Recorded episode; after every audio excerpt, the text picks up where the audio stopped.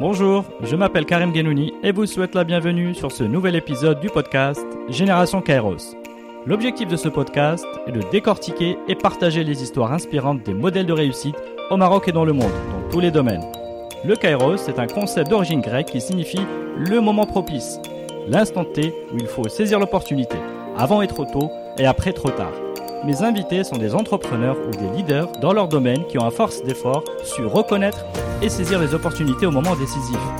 À travers leurs témoignages et une conversation sans filtre, je chercherai à mieux comprendre leur parcours, leur personnalité et les habitudes qui les ont aidés à réussir. Bonne écoute sur Génération Kairos.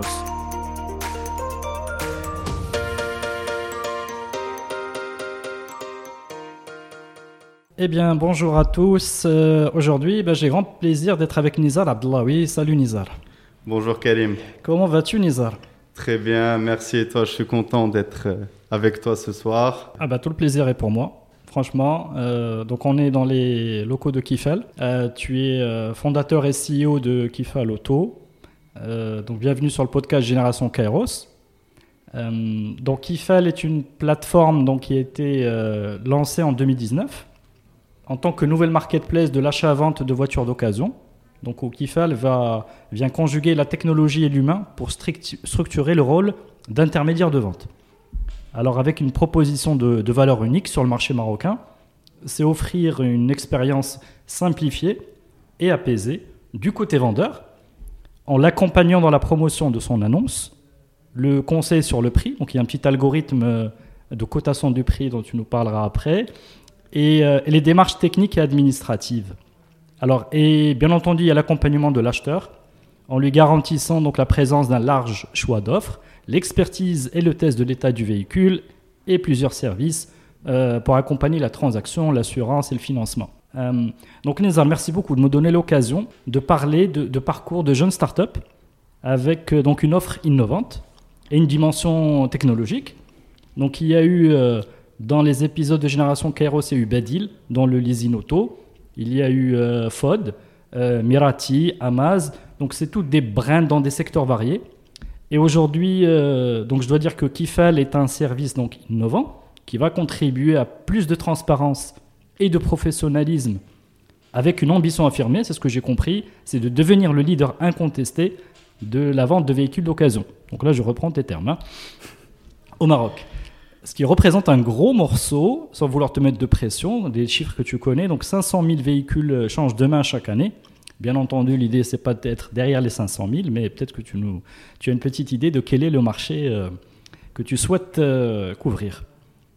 Alors aujourd'hui, on peut tous te voir sur Qui veut investir dans mon projet spécial Startup. C'est une émission donc sur deuxième en partenariat avec Inouï, la Factory.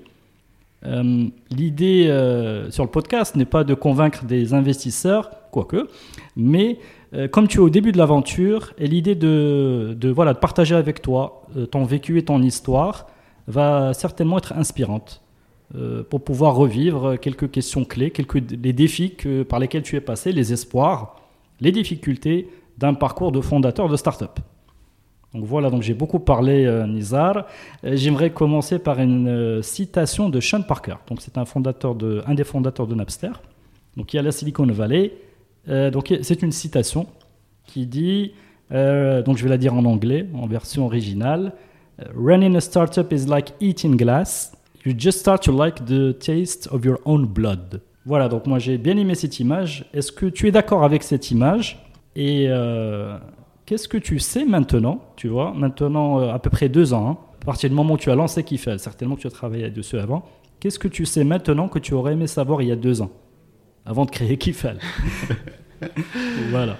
Euh, déjà, je veux, je veux, te remercier pour l'excellente présentation que tu as fait de Kifal. Ah bah c'est un copier-coller de, vos messages de communication. C'est vrai, ah euh, bah je te retourne le compliment. Parce que je me disais, c'est vraiment, c'est j'ai envie de prendre l'extrait du podcast et commencer à le diffuser sur les réseaux.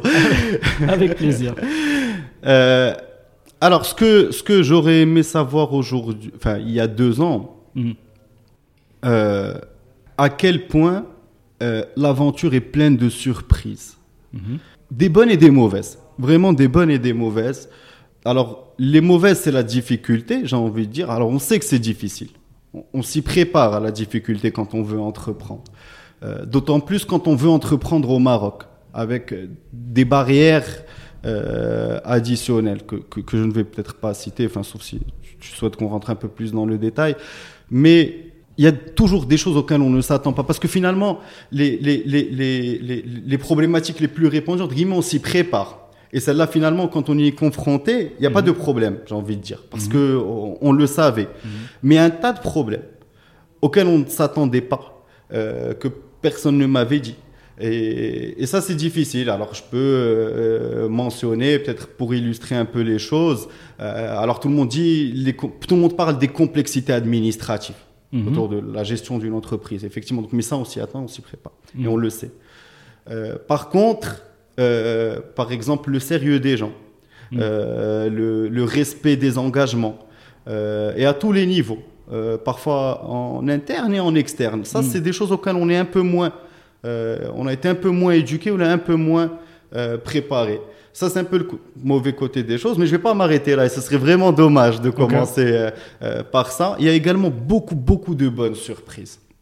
Et, et, et, vraiment, le, le, le, jour où on, s'est lancé, euh, le jour où on a jeté la bouteille à la mer, qui fait le site web était en ligne, et que le premier client a appelé, et franchement, c'était et que c'était pas un proche. C'était vraiment ça qui était extraordinaire. C'est-à-dire que c'était une personne qui était ni dans mon premier ni dans mon deuxième cercle. Mm -hmm. ben, c'est pas quelqu'un qui a appelé pour Nizar, c'est quelqu'un qui a appelé pour Kifel. Mhm. C'était vraiment une excellente surprise, très très agréable. Euh, D'autres surprises qui sont venues par les clients, par exemple, aujourd'hui, nos clients, dans le contexte Covid, nous ont poussé au-delà, j'ai envie de dire, de nos frontières ou de nos limites. Euh, mhm. Des choses qui étaient dans une roadmap lointaine, et je pense notamment, par exemple, d'une vente d'une voiture d'occasion à distance sur le marché marocain. C'est quelque chose qui était impensable. Mhm. Impensable de dire, ben, je vais vendre une voiture d'occasion à quelqu'un qui ne l'a jamais vue. Et là, excellente surprise, un client qui nous a, qui a, qui a compris tout le travail qu'on avait fait en amont, qui a compris la valeur de notre service et qui nous dit voilà, moi cette voiture-là, je la veux, est-ce que vous pouvez me la livrer? Et donc finalement, c'est beaucoup, beaucoup de surprises et c'est peut-être le message le plus important à dire à un entrepreneur avant de se lancer. Il a beau prévoir, c'est bien de prévoir, c'est bien d'essayer d'anticiper, mais les incertitudes sont énormes et elles sont dans les deux sens. Mm. Et, et c'est ce qui fait que cette aventure, elle est vraiment très très belle à mon sens. Ok, bah, très bien, bah, merci déjà pour ce début de témoignage. En fait, euh, il, faut, il, faut, il faut aimer, ce que je comprends, c'est qu'il faut aimer un peu l'inconnu. Absolument, c'est fondamental. Il ne faut pas avoir peur de l'inconnu qui peut euh, réserver des bonnes, des bonnes surprises et des quelques, bon, quelques difficultés. Ok, bah super. Euh, et par rapport à la citation, comment, qu'est-ce que tu en penses? Est-ce que ça, bon, c'est une citation qui vient de la Silicon Valley, mais est-ce que tu eat in glass? You start to like the taste of your own blood. Comment est-ce que ça te paraît violent ou euh, ça reflète un peu la réalité ou? Alors, ça reflète la réalité mhm. euh, dans le sens où euh, on est poussé quotidiennement dans mhm. ces derniers retranchements. C'est vraiment l'entrepreneur, et en tout cas moi comment je le vis, mhm. tous les jours on dépasse ses limites. Il y a des moments où on a l'impression qu'on n'en peut plus, ben, on est obligé d'aller au-delà parce que euh, la survie de la boîte en dépend, parce qu'on n'a pas d'autre choix. Euh, par contre, j'ai envie de dire que c'est une énergie qui se régénère. Et c'est mm. ça ce qui est formidable, en tout cas que je trouve incroyable. C'est que tous les matins, on se réveille avec une nouvelle énergie, un nouvel engouement, un nouvel que je ne trouvais pas avec la même intensité Mhm. en tant que salarié auparavant. Là, c'est vraiment. Euh, tu as une batterie rechargeable. Euh, quotidiennement. ça tourne à l'hydrogène pour rester. ok. Alors, pour mieux toucher ces traits de caractère, Nizar, on va revenir un peu dans, dans ton histoire personnelle. Euh, si tu peux nous dire un peu où tu es né, je crois que c'est à Fès. Tu peux nous raconter un peu voilà, ces, ces années-là, ces années de jeunesse. Et surtout, bon, ce qui m'intéresserait, c'est de savoir est-ce qu'il y avait des traits de caractère, tu vois, un peu euh, qui ressortaient déjà et qui expliquent un peu que tu que tu as voulu euh, bah, tout simplement euh, être entrepreneur au moment où tu où tu t'es lancé.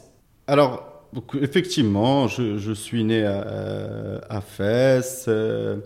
École, école française mhm. à Fès, puis le lycée à Meknes, classe prépa en France, école de commerce, l'ESSEC, carrière dans, le conseil avant de, de, monter Kifel. Voilà, assez brièvement, mhm. euh, Ada. Peut-être focaliser sur les traits de caractère. Je suis en train de réfléchir en même temps. Je, prends Le, le, petit temps d'arrêt pour réfléchir en même temps parce que, en soi, je pense que depuis que j'ai à peu près l'âge de 15-16 ans, mhm.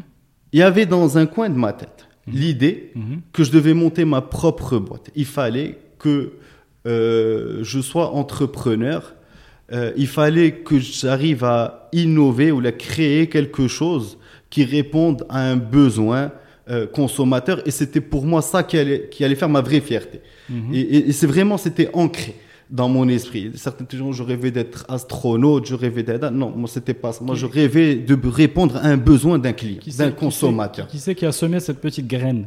Comment, comment elle est venue? Sincèrement, c'est c'était ma, petite réflexion. Je me suis jamais réellement posé euh, mhm. euh, posé la question euh, parce que mon, finalement, je suis d'une famille issu d'une famille principalement des professions libérales.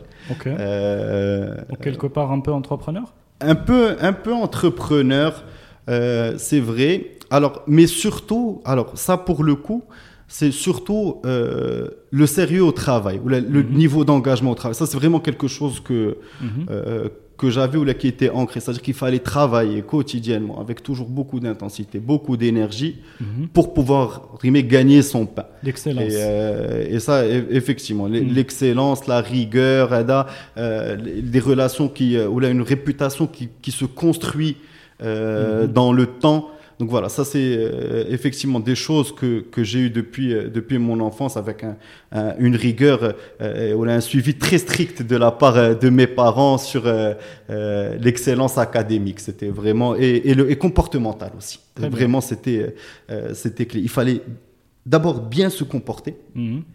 et avoir des bonnes notes. Donc, ce qu'on peut appeler un wilderness, à la, à la marocaine. à la marocaine.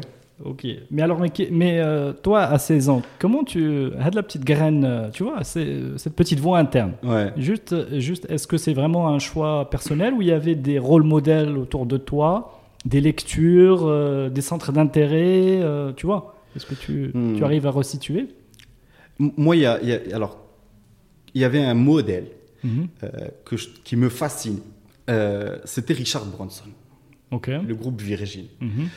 Je trouve que, que, cet homme a un côté euh, assez extraordinaire de déjà d'être polyvalent dans ses activités, mhm. de s'éclater.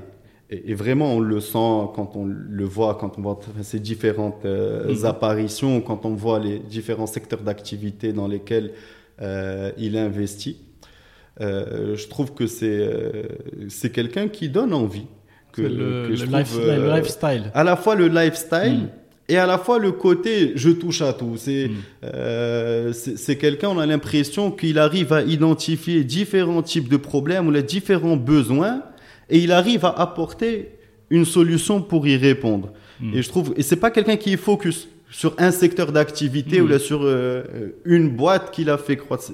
Et avec un parcours qui est assez formidable, puisqu'il a démarré à l'âge de 18 ans avec une petite librairie, etc. Et puis petit à petit, il a bâti euh, son empire. Et, euh, et ça, c'est un modèle que, que je trouve très inspirant effectivement, il a apporté l'innovation dans différents secteurs. Absolument. Euh, voilà. Donc de, la librairie, aujourd'hui, s'attaque à l'espace. Et, et puis il accompagne le temps. Enfin, le temps, c'est-à-dire l'évolution de la société et des besoins. Ok, donc c'est euh, différentes. Bon, donc ça, c'est une influence très, euh, très positive. Donc si on revient à ton parcours, euh, donc tu fais l'ESSEC, école de commerce, d'excellence des, euh, des, stages en, alors ce que j'ai vu, hein, en digital, cabinet de strat, banque, personnel finance, toutes des bonnes écoles. Euh, si tu peux nous résumer au travers de ce parcours, donc, donc là tu, tu, tu démarres dans la vie active euh, par, par la voie royale, si je puis me permettre. Si tu peux nous dire qu'est-ce que tu as appris? Que, voilà, quel, quel, socle ça a constitué chez toi? Alors, au cours de, de, de mes différentes expériences, là où j'ai vraiment, où je considère avoir eu beaucoup de chance, mhm. Euh, c'est que je suis tombé sur de bons managers. C'est-à-dire des, des, personnes qui m'ont beaucoup aidé à monter en compétences, à la fois d'un point de vue technique, donc à gagner en maturité professionnelle, mais également personnelle. et. C'est des gens qui m'ont appris à canaliser un certain nombre de choses, qui m'ont appris à gérer un certain nombre de situations. Je les ai vraiment euh, passé beaucoup de temps à les voir faire. Mm. Comment est-ce qu'ils faisaient dans des situations de stress, dans des situations complexes, face à des clients, des situations imprévues, etc. Et, euh, et j'essayais de, de, de m'en imprégner. Euh, personnellement. Donc là, là vraiment, je, je, considère avoir eu beau, vraiment beaucoup de chance au cours de mes. Et d'ailleurs, je les en remercie et, et, je garde plutôt de bonnes relations avec eux aujourd'hui. Ils continuent mmh. à me coacher un peu. Euh, donc, mes différents managers qui m'ont accompagné. Sinon, là également, également pour moi, c'était une vraie opportunité. C'est que, donc, différentes expériences, mais même au sein de chaque expérience, il y avait une variété de projets ou de missions. Mm. Euh, parfois, il fallait faire des sujets d'organisation, parfois, il fallait faire des sujets de transformation digitale, euh, de stratégie, de développement de nouvelles business lines, de réduction de coûts. Donc, in fine, c'était différentes problématiques qui, d'une certaine manière, m'apprenaient à devenir entrepreneur. Parce que, bout en bout, c'est mm. ça le quotidien d'un entrepreneur. Un jour, il doit développer, le lendemain, il doit voir où est-ce qu'il peut optimiser ses charges. Et à un moment donné, il est face à un partenaire, euh, il est dans de la négociation commerciale, etc. Donc ça, c'était vraiment euh, super. Et puis également, j'ai pas mal voyagé, enfin, dans le cadre de, mm-hmm. de, de, de, mon travail. Et euh, ce qui m'a donné une vraie euh, ouverture euh, d'esprit et qui m'a appris aussi à repousser euh, les limites. C'est-à-dire que ça démontré, ça m'a euh, démontré qu'on pouvait réussir en dehors de sa zone de confort. Pour illustrer ça, -hmm. que je, je, vivais à Paris, ou là je travaillais à Paris dans, pour une banque, et puis du jour au lendemain, je me suis retrouvé euh, euh, staffé sur une mission au Brésil à devoir euh, accompagner la filiale locale dans son plan de stratégie. Je ne connais ni le portugais, et des connaissances sommaires, c'est-à-dire à part Copacabana et, et, et de, sur l'équipe de foot, hein, mes connaissances sur le Brésil étaient très très limitées. Mm. Et pourtant, ça ne m'avait pas empêché de mettre les mains dans le cambouis, de mettre le nez dedans, et puis mmh. de commencer à comprendre le marché, ses complexités, ses enjeux, les, les, les, la concurrence, etc., etc., et puis ressortir avec des conclusions ou un bilan de la mission qui était plutôt satisfaisant. Et ça, c'était vraiment très, très important mmh. d'être poussé en dehors de sa zone de confort, en dehors de l'étape, parce que c'est euh, des choses qui, à la fin, t'encouragent à entreprendre dans un cadre plutôt confortable qui est celui de salarié. Non, effectivement, tu as je disais, tu passais par des bonnes écoles, c'est-à-dire cette capacité d'immersion rapide sur des problématiques, pour reprendre des termes de deep dive, de ressortir avec une, idée claire et des, recommandations claires. Non, donc voilà, donc c'est autant de bonnes, de bonnes aptitudes que ça t'a procuré. Moi, j'avais une question, voilà, un peu curieuse. En voyant ton parcours, je me suis dit, euh, pourquoi tu t'es lancé sur le marché de l'auto? Moi, je t'aurais plutôt vu sur le marché de la, fintech, euh, ou plutôt, ou peut-être que tu voudras toucher après. Euh, tu as des idées en tête, mais voilà, ça nous fait une, belle transition vers euh, Kifel. Comment, euh, dans ton, ce parcours euh, professionnel, et puis entre la France, le Brésil, donc, et quelques et tes voyages, et le Maroc, à un moment tu choisis de rentrer, comment vient ce projet, Kifel? Alors, j'aurais pu dire. ça m'arrive parfois de le dire pour faire plaisir à, à, à, aux, aux, personnes en face de moi que je suis un passionné de mécanique ou d'automobile et que je savais depuis que j'étais mmh. gamin que j'entreprendrais là-dedans. Mais pas vraiment. Mmh. Euh, pas vraiment. Kifel, c'est le marché de l'automobile euh, d'occasion, c'était en réalité un choix plutôt rationnel.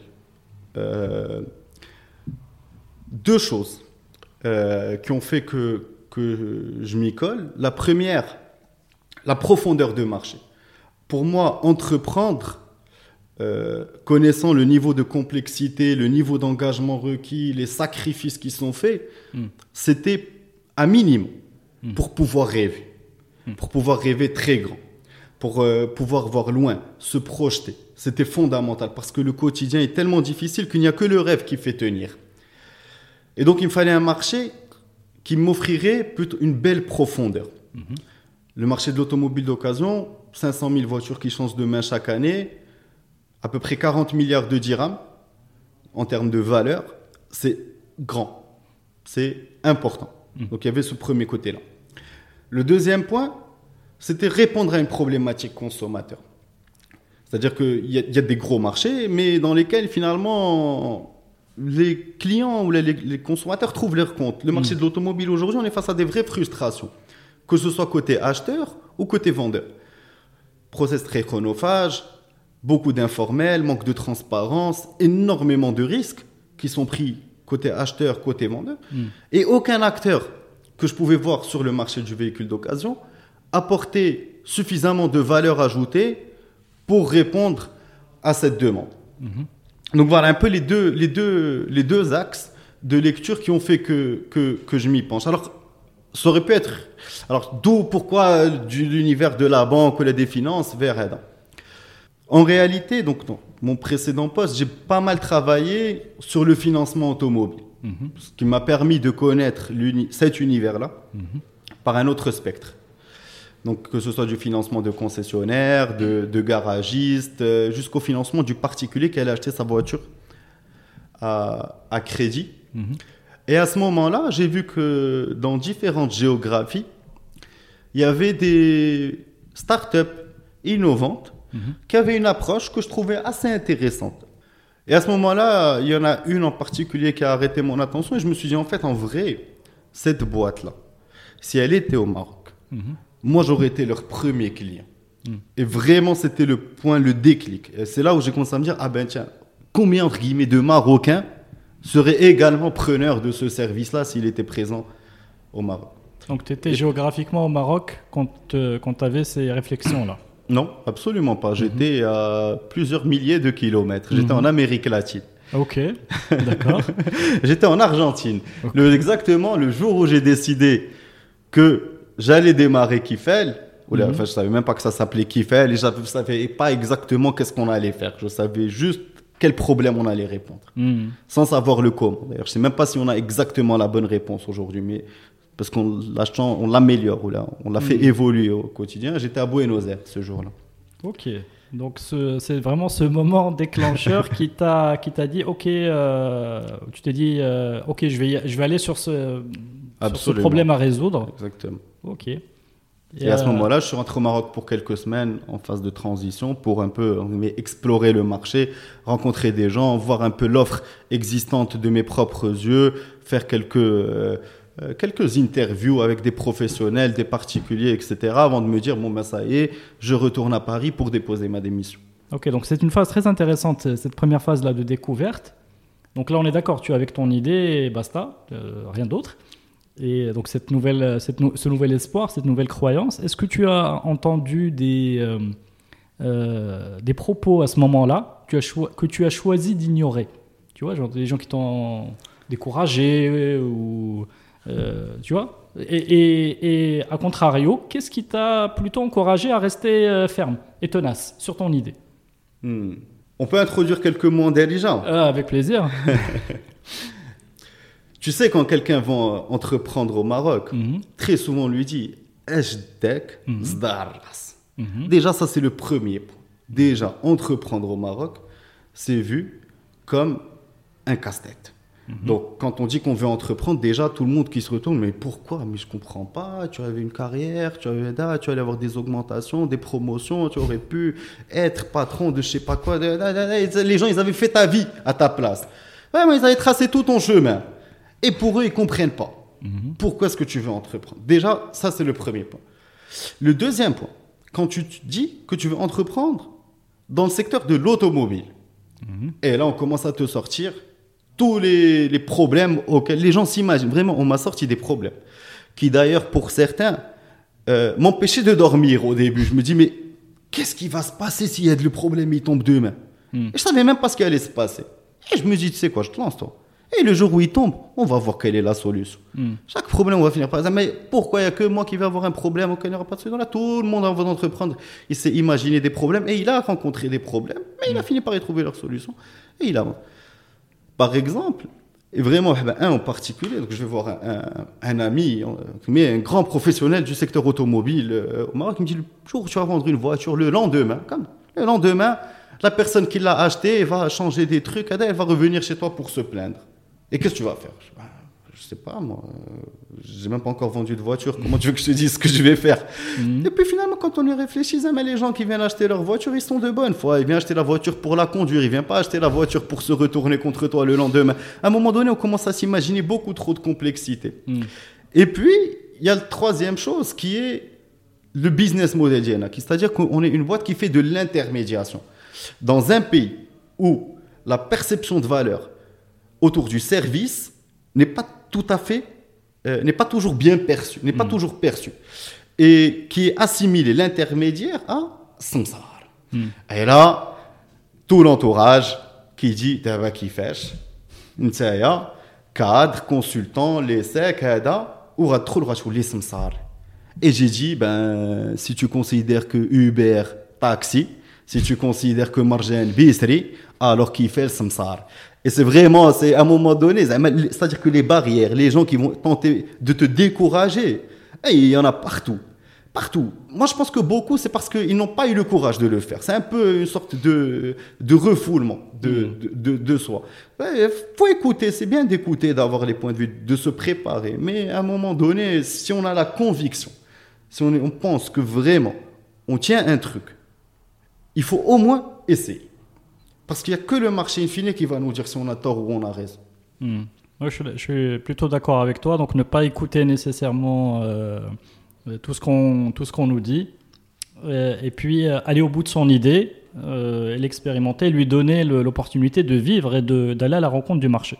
Absolument. Alors qu'est-ce que tu avais en tête d'abord armé de ces deux convictions de, de, départ, vu que tu avais un certain niveau de maturité Qu'est-ce que tu as fait? Quelle était ton idée de donc le concept de départ? Parce que je ne sais pas si tu as, entre guillemets, pivoté, euh, ou bien plus euh, marqué ta différenciation par rapport au marché marocain, on rappelle. C'est-à-dire que tu avais une idée d'intermédiation d'un nouveau genre, et que tu vas discuter un peu avec les opérateurs ou les acteurs. Euh, ton concept, tu vois, comment il se, comment il se précise? Et si tu peux un peu nous, voilà, nous raconter comment tu poses les, éléments clés, le tarif, la, tu vois, la partie, euh, la partie process, la partie juridique. Tu vois, comment tu constitues ces différents éléments On est vraiment à la genèse de, de Kifel. Alors, le, le process, on l'a posé, on l'a posé en vrai dans les grandes lignes. Ouais, mhm. tout à fait transparent. On l'a posé dans euh, les grandes lignes. Mhm. Et beaucoup de choses sont venues d'un apprentissage quotidien.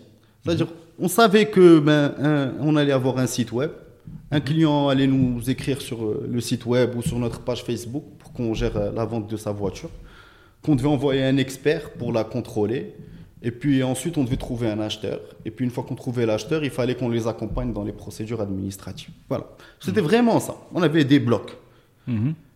Et puis au fur et à mesure qu'on a eu nos premiers clients, on a commencé à avoir les, tu mets les sous-bullet points, pour revenir dans, dans, dans un jargon, euh, dans un vieux jargon. Mhm. Euh, ben voilà, ben en fait, quand ils nous contactent, euh, voilà les, le cas 1, le cas 2, le cas 3, et face à chaque cas, ben on teste des choses et puis on apprend, on commence à, à, adapter. Alors bon, on peut pas dire qu'on a jusque-là, on n'a pas vraiment fait de pivot. Euh, mhm. Depuis que Kifel est né, on n'a pas vraiment fait de pivot. Euh, il y a eu un pivot, j'ai envie de dire, dans mon esprit, avant. Mhm. Avant Kifel, avant de lancer donc Kifel comme telle qu'elle est euh, à l'heure actuelle, il y avait une autre idée, un autre business model sur lequel on, reviendra peut-être un jour, mais qui à mon sens, ça, ne vaut pas vraiment le coup de, de, de, de le détailler aujourd'hui. Mais par contre, au lancement de Kifel, on avait deux approches. Parce que, donc, euh, ayant discuté justement avec plein de gens très éclairés qui ont des avis sur tout, euh, beaucoup m'ont dit, mais Nizar, euh, la proposition de valeur que tu offres, elle est mhm. très forte pour l'acheteur, mais pas pour le vendeur. Et donc, toi, ton service d'accompagnement, il doit démarrer par quelqu'un qui veut acheter une voiture. Mhm. Et toi, tu vas l'accompagner dans toutes ces étapes-là, et c'est lui qui doit te payer ta commission à la fin. Je dis, bon, peut-être. Mhm. Peut-être. Vous avez peut-être raison. Moi, je pense pas, mais euh, peut-être. Du coup, au début, on avait commencé par les deux. C'est-à-dire que Kifel pouvait être mandaté pour accompagner quelqu'un dans la vente de son véhicule mhm. ou mandaté par quelqu'un pour l'accompagner dans l'achat de son véhicule. Et puis, finalement, on s'est rendu compte que accompagner un acheteur, euh, pour démarrer en tout cas, euh, c'était pas forcément pertinent. pour plusieurs raisons. Et, et, du coup, on a, on a fini par dropper ça. Mhm. Euh, on, a abandonné cet aspect. Donc, ben, quelqu'un qui veut acheter sa voiture, aujourd'hui, on lui dit ben, il y a ce qu'il y a sur le site, ce qu'il y a de disponible. Ou sinon, euh, si la voiture finit par euh, arriver sur le site, voilà, on vous recontactera. Mais on n'est plus trop dans le côté. Mais comment, pardon, comment marche le samsar Qui paie le samsar Est-ce que c'est l'acheteur ou le vendeur? Dans le hmm. même type de situation Alors, Déjà. Je sais pas si c'est une bonne analogie. Hein, bien sûr, c'est une analogie à faire. Mhm. Hein. De toute façon, euh, c'est une alternative. Mhm. Le samsar. Un concurrent, c'est une alternative sur le marché. Donc, effectivement, on doit se comparer à eux. Alors, déjà, ce qu'il faut savoir, c'est qu'il y a le samsar, l'équilibre l'acheteur, et il y a le samsar qui apporte le vendeur. Mhm. Et il y a le samsar qui apporte les deux samsars. Donc, vraiment, c'est un univers qui est très, très, très complexe. Mhm. Parfois, entre l'acheteur particulier et le vendeur particulier, on peut avoir 3, 4, 5 personnes entre les deux. Le bouche à oreille. Ouais, vraiment. Et chacun, il apporte quelqu'un et chacun, il gratte euh, euh, de, l'argent. Et in fine, et surtout, en fait, c'est des gens qui font preuve de très peu de transparence. Mhm. C'est-à-dire que le vendeur ne sait pas à combien réellement a été vendue sa voiture, l'acheteur mhm. ne sait pas. Parfois, ils prennent des deux, parfois, ils prennent chez un des deux. Parfois, ils prennent de chez d'autres samsars. Hmm, Donc vraiment, c'est très opaque comme, euh, comme euh, approche. Voilà. Nous, nous, on a fait le choix de la transparence. On se, prend, on se rémunère d'un seul côté. Hmm. Et, euh, et puis Donc c'est celui du, du vendeur, hein. c'est bien ça Absolument, c'est le vendeur qui nous paye. Ok. Donc j'ai vu 3%, il y a que de 3% niveau de commission. Comment, vous, avez défini euh, ce niveau-là? Moi, j'ai senti qu'il fallait être euh, compétitif, si tu me permets ce terme, et euh, évangéliser le marché, être attractif. voilà, est-ce que ça a été réfléchi comme ça, j'imagine? Absolument, absolument. On avait, d'ailleurs, on avait démarré avec 2% au début. L'objectif était déjà de tester que en dessous de 2%, on teste rien en vrai. C'est mhm. presque, on, est sur une démarche gratuite, mmh. pro bono. Euh, voilà, qu'il fallait déjà tester, est-ce qu'il y a des gens qui sont prêts à payer mhm. pour ce service-là? Ok. C'était le premier point. Le deuxième point, c'est qu'effectivement, il fallait éduquer le marché, mais surtout, il ne fallait pas dès le début poser la commission, le niveau de rémunération de Kiffel comme la barrière. Il ne hmm. fallait pas qu'on démarre avec une rémunération élevée et puis, in fine, si ça ne marche pas, c'est juste parce qu'on est cher. C'est pas parce que notre produit ne plaît pas, hmm. mais c'est juste parce qu'on est cher. Et puis aussi, comme je te, je te le disais plus tôt, c'est que notre métier, on l'apprenait, on l'apprend au, hmm. au, quotidien. Donc, euh, le niveau de maturité qu'on avait à ce moment-là, à mon sens, ne justifiait pas d'être plus cher que ça. On prend voilà, au fur et à mesure qu'on enrichit notre proposition de valeur, qu'on s'améliore, etc., euh, on, adapte notre, euh, notre niveau de rémunération en conséquence. Ok, très bien. D'accord. Donc, alors, est-ce qu'il y a un moment fondateur donc, de, de Kifel Donc, tu as parlé de Buenos Aires, mais maintenant, donc, au Maroc, dans cette période de création de la société, de, de mise sur noir, noir sur blanc, de, tu vois, de, tous les, de tous ces concepts. Euh, euh, bon, déjà, tu es solo entrepreneur. Euh, bon, je t'avoue que c'est pas évident d'être tout seul euh, à la tête d'un projet comme ça. Je sais pas comment tu l'as, je sais pas comment tu l'as vécu. Et puis, et puis, est-ce qu'il y a dans cette phase-là, voilà, quelques petits moments clés déjà pour boucler cette phase de création? On va hmm. parler du site web. Est-ce que le site web marchait D'ailleurs, c'est intéressant de voir comment tu l'as développé comment tu l'as fait développer, vu que tu es solo entrepreneur. Euh, avec quel capital, si tu peux me permettre, parce que bon, tu te lances tout seul, bon, tu avais fait ton, ton business plan, mais est-ce que tu as bootstrappé? Voilà, ça serait bien d'avoir quelques éléments de réponse. Très bien. Alors là, il y, a beaucoup de questions dans la question. Euh, alors, je vais, je, vais, je vais regrouper celle du site web avec les, euh, les trois premiers mois mhm. d'avant la création de Kifel. Donc, on est en septembre 2018. Mhm. Je rentre de Paris mhm. avec objectif démarrer mhm. Kifal euh, le plus vite possible. Je n'avais même pas encore le nom à ce moment-là, mhm. mais j'avais le projet qui était euh, en tête. Et là, quand on entend encore une fois les, les, les, esprits éclairés, nous disent en tant que start-upper, tu dois maîtriser la tech. Septembre, je commence à apprendre J'ai d'apprendre en, mode autodidacte, en auto-formation, quelques lignes de code, les, principes mhm. de, de la tech. Et en même temps, je sais que j'ai besoin de monter en compétence ou de, de recruter un, mécanicien hmm. euh, qui, va être, qui va devenir expert auto et qui va contrôler les voitures sur le terrain avant qu'elles soient listées sur euh, Kifel. À ce moment-là, je me, je me rends compte d'une chose. De par ma formation, mon expérience, j'étais plus proche d'un développeur, mhm. personne tech. Je pouvais parler son langage, je pouvais le comprendre, pouvais me comprendre plus facilement que le mécanisme. Mhm. Où c'était vraiment deux mondes euh, parallèles. Et puis donc, je me dis, bon, je pense que la tech, en fait, c'est pas là où tu vas être challengé mhm. euh, tout de suite. D'abord, il faut que tu apprennes ton métier.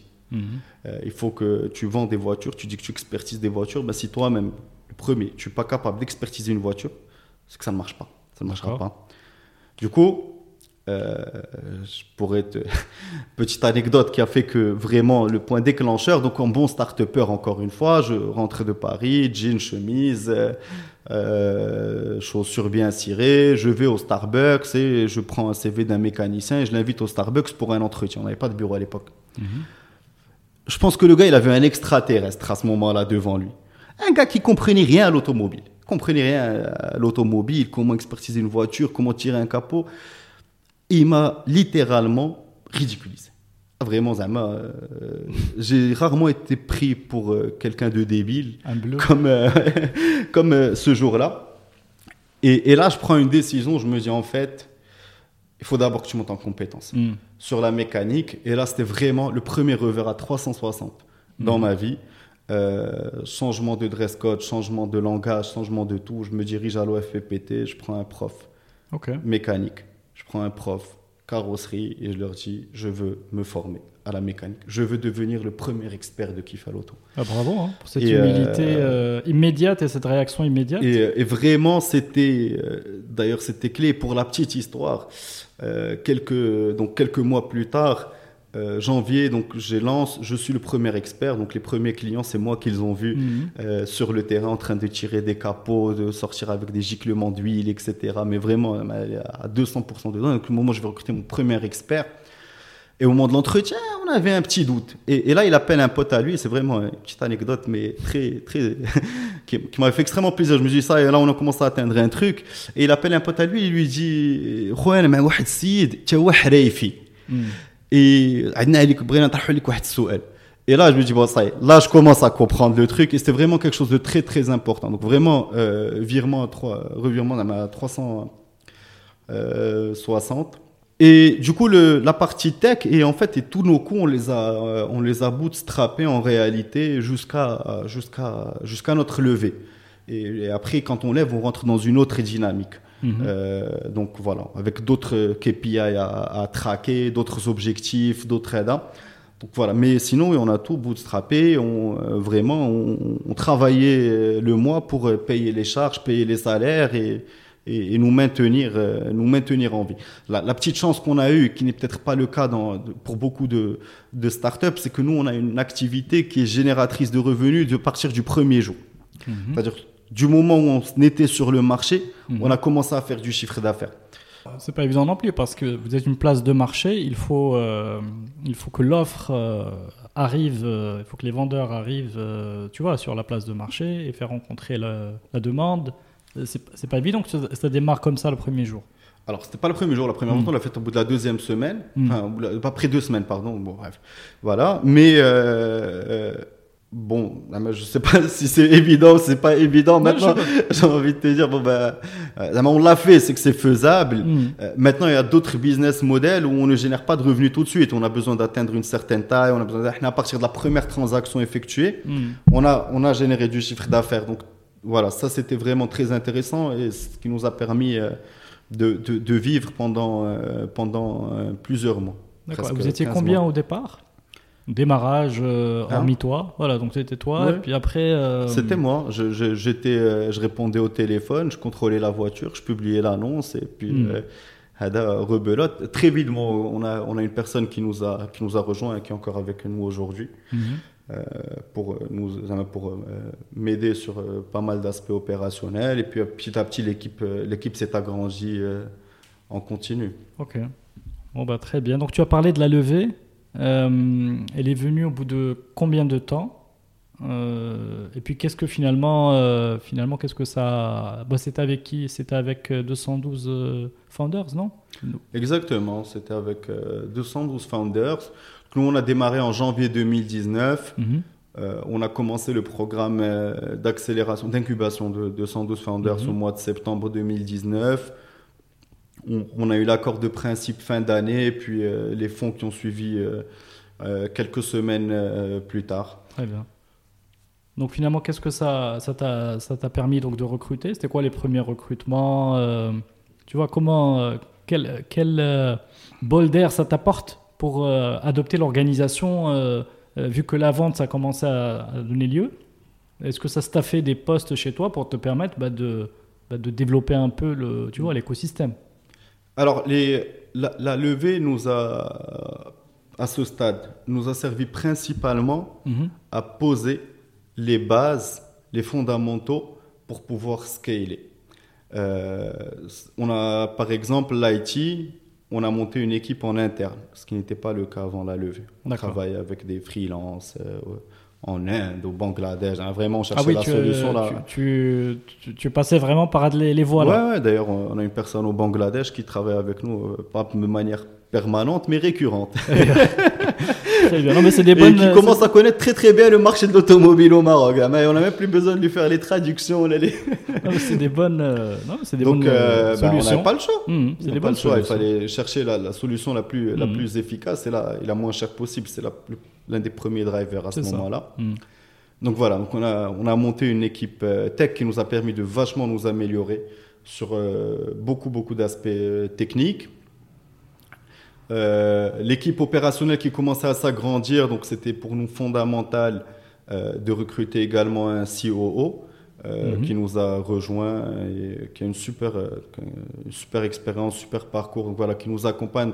Voilà, L'idée, c'est vraiment, là, on est en train de poser les bases, chose qu'on n'avait pas avant, pour pouvoir faire x4, x5 sur les prochains mois. Mhm.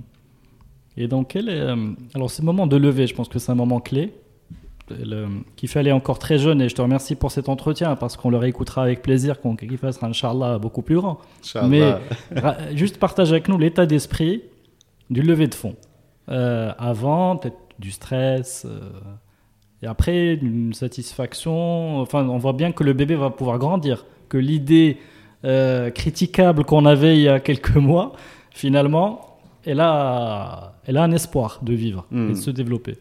La, la levée, alors, je pense déjà ça dépend d'auprès de qui elle se fait. Mhm. Je pense vraiment il y a, y, y a, un côté entre on va lever auprès d'un VC, auprès d'un corporate, auprès d'un business angel. Ça, ça ne génère pas, parce qu'on était en discussion avec différents types, de, mhm. différentes personnes au début.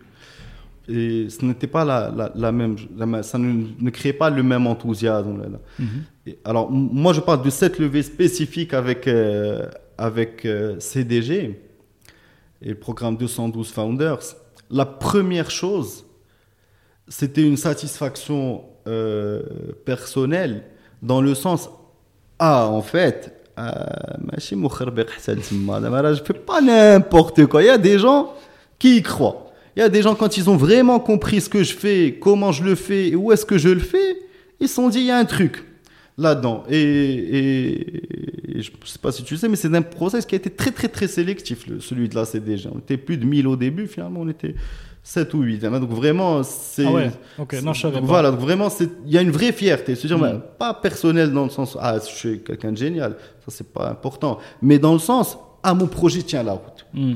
Il y a une vraie satisfaction et ça renforce vachement euh, l'adhésion qu'on a et l'adhésion de l'équipe autour de nous, de moi, dans ce projet-là. Et ça, c'était mm. vraiment quelque chose de très, très important. Et jusqu'à aujourd'hui, l'équipe est très fière de dire Ah, là, c'est déjà, elle est rentrée avec nous. Parce qu'ils étaient là au début, voyez, on n'avait rien. Mm. Et ils savaient, j'étais transparent avec eux. Je leur on est là, peut-être qu'un jour, on sera plus là.